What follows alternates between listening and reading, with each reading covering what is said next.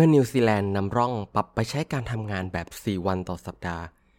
องค์กรต่างๆ ทั่วโลกก็เลยเริ่มมองหาความเป็นไปได้ในการปรับไปใช้ แต่ในความเป็นจริงมันเป็นไปได้มากน้อยแค่ไหน มีอะไรที่ควรระวังบ้าง วันนี้เรามาดูกันครับ It's time for a cup of culture podcast. Let's grab a cup and sit back. สวัสดีครับ ได้เวลาจิบกาแฟคุยกันเรื่องวัฒนธรรมองค์กรกับ a cup of culture อีกแล้วนะครับ วันนี้แก้วที่ 353 อยู่กับผมท็อปนัทวุฒิหานสวัสดิ์นะครับ สวัสดีคุณผู้ฟังทุกท่านนะครับ ในช่วงของการ work from home นะครับแม้ว่าคนทำงานอย่างเราเนี่ยจะได้ความยืดหยุ่นในชีวิตเพิ่มมากขึ้น แต่ปัญหาที่ส่วนใหญ่พบเจอเลยก็คือว่ามีภาระงานที่เพิ่มมากขึ้นนะครับและนั่นก็ทำให้ความยืดหยุ่นที่ได้มาเนี่ยถูกใช้ไปกับงานอยู่ดีนั่นนะครับทำให้ เป็นการยากมากเลยที่คนทำงานเนี่ยจะได้มีเวลาพักจากเรื่องงาน แล้วก็ฟื้นฟูส่วนอื่นๆของชีวิตจริง ๆ นั่นก็เป็นหนึ่งในสาเหตุครับว่าทำไมในปี 2020 เนี่ยพนักงานกว่า 60%มีประสบการณ์ burnout ไม่หนักก็เบา แล้วใน 2021 ที่เพิ่งผ่านมาเนี่ยครับก็ยังคงพบว่ามีอาการ burnout เพิ่มมากขึ้น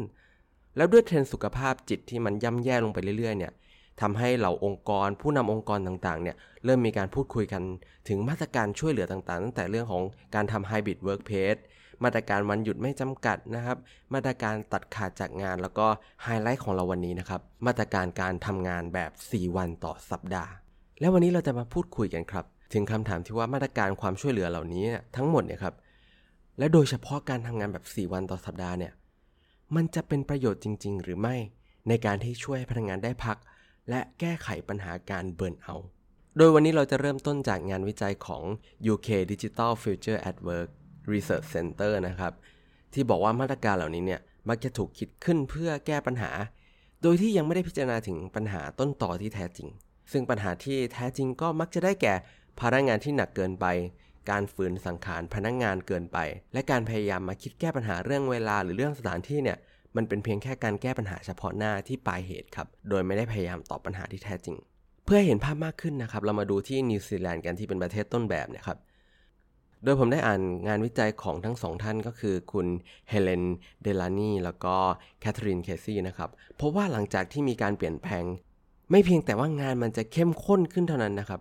พนักงานยังได้รับแรงกดดันจากการบริหารจัดการมากขึ้นอีกด้วย โดยเฉพาะในด้านของการวัดประเมิน และติดตามการทำงาน เนื่องจากมันก็มีความคาดหวังในการเปลี่ยนแปลงว่าถ้าเปลี่ยนเป็น 4 วันต่อสัปดาห์แล้วนะครับ ประสิทธิภาพการทำงานไม่ควรจะลดลง ควรที่จะเท่าเดิม หรือถ้ายิ่งดีคือมากกว่าเดิม แต่แน่นอนว่าความกดดันระดับนี้เนี่ยมันเป็นเรื่องที่ไม่สามารถทำกันได้ต่อเนื่องนะครับ แล้วก็ไม่ควรที่จะคาดหวังให้พนักงานทำงานหนักมากแล้วเนี่ยทำงานได้มากขึ้นกว่าภายใน 1 วันต่อสัปดาห์ นั่นทำให้ประเด็นสำคัญที่นายจ้างควรที่จะรู้เกี่ยวกับการทำงานในรูปแบบนี้มี 2 เรื่องครับ ก็คือประเด็นแรกการลดเวลางานเนี่ยจะต้องตามมาด้วยการปรับปรุงหรือลดภาระงานครับ และอีกประเด็นคือ การทำงานจะเข้มข้นขึ้นครับ และเครียดมากขึ้นสำหรับคนทำงานถ้าปรับไปเป็น 4 วันต่อสัปดาห์ โดยประเด็นแรกนะครับที่เราต้องมาขยายก็คือว่า การลดเวลาการทำงานเนี่ยไม่ได้แปลว่า ลดงาน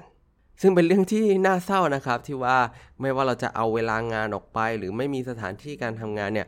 ปริมาณงานมันก็ไม่หายไปเลย หรืออาจจะมากขึ้นด้วยซ้ำโดยมีงานวิจัยครับที่บอกว่าคนทำงานเนี่ยเลือกที่จะทำงานนอกเวลาด้วยหลาย ๆเหตุผล โดยแม้ว่าการทำงานนอกเวลาเนี่ยมันจะเป็นเรื่องเครียดก็ตามแต่พนักงงานที่เขามีโอกาสในการเลือกที่จะทำหรือไม่ทำเนี่ยมันก็ช่วยลดความเครียดนี้ได้ และ performance เนี่ยก็เป็นอีกหนึ่งในปัจจัยที่ทำให้จริง ๆ พนักงงานไม่ได้มีทางเลือก ว่าจะทำงานมากหรือน้อยแค่ไหน โดยงานวิจัยในหัวข้อของ work and rumination ของปี 2011 ครับ เขาพบว่าพนักงานที่มีความรับผิดชอบเยอะเนี่ย มักจะยังคงคุ้นคิดกับงาน แม้ว่าจะไม่ใช่เวลางานก็ตามตราบใดที่ยังมีปัญหาที่เขายังแก้ไม่เสร็จครับนั้นเราจะเห็นได้ว่าต่อให้ทำงาน 4 วันต่อสัปดาห์เนี่ย คนกลุ่มนี้ก็ยังคงเครียดจากงานไม่ต่างจากเดิม เพียงแต่พวกเขาจะมีเวลาให้กับมันน้อยลง นอกจากนี้ยังมีอีกกลุ่มนะครับที่รู้สึกว่าการได้มีโอกาสติดตามงาน หรือว่าไม่ห่างหายกับงานนานเกินไปเนี่ยจะช่วยให้พวกเขาสบายใจมากกว่า ลดความเครียดมากกว่า ความเครียดจากการที่ไม่รู้ว่ามีอะไรเกิดขึ้นบ้างแล้วตอนนี้เราต้องไปแคชอัพดังนั้นในช่วงที่หลาย ๆ องค์กรเริ่มมองหาช่องทางในการลดเบิร์นเอาด้วยการพยายามลดเวลางานนะครับประเด็นสำคัญที่เราต้องมาพิจารณากันให้ดีก่อนเลยคือว่า การพักจากงานในแต่ละรูปแบบนี่ยครับมันจะนำไปสู่ well-being และ performance ได้ยังไงบ้าง นี่ก็เป็นประเด็นแรกของเรานะครับ และต่อมาครับคือการลดเวลางานเนี่ยมันไม่ได้เป็นการลดความกดดันในการทำงานนะครับ เพราะว่าที่นิวซีแลนด์เนี่ยครับเขาพบว่าเมื่อปรับเป็น 4 วันแล้วเนี่ยการที่พนักงานจะสามารถทำงานให้ได้ตามเดิมเนี่ยพวกเขาจะต้องใช้เวลาเบรกน้อยลง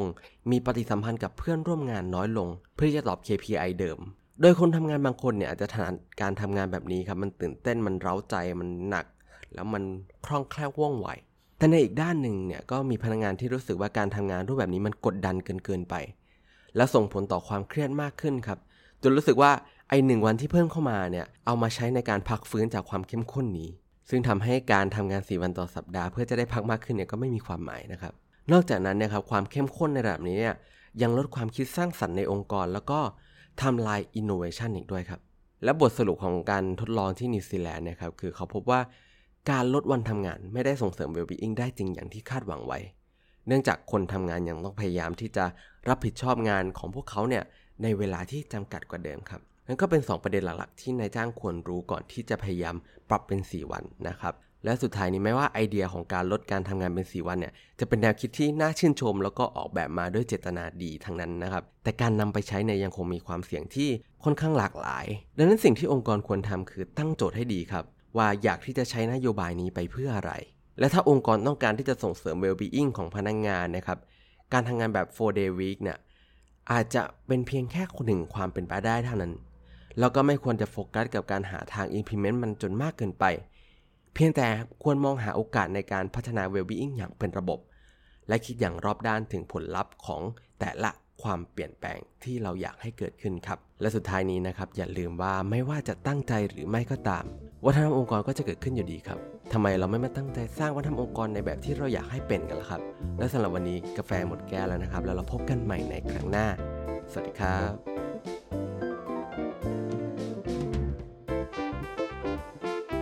And that's today's Cup of Culture. See you again next time.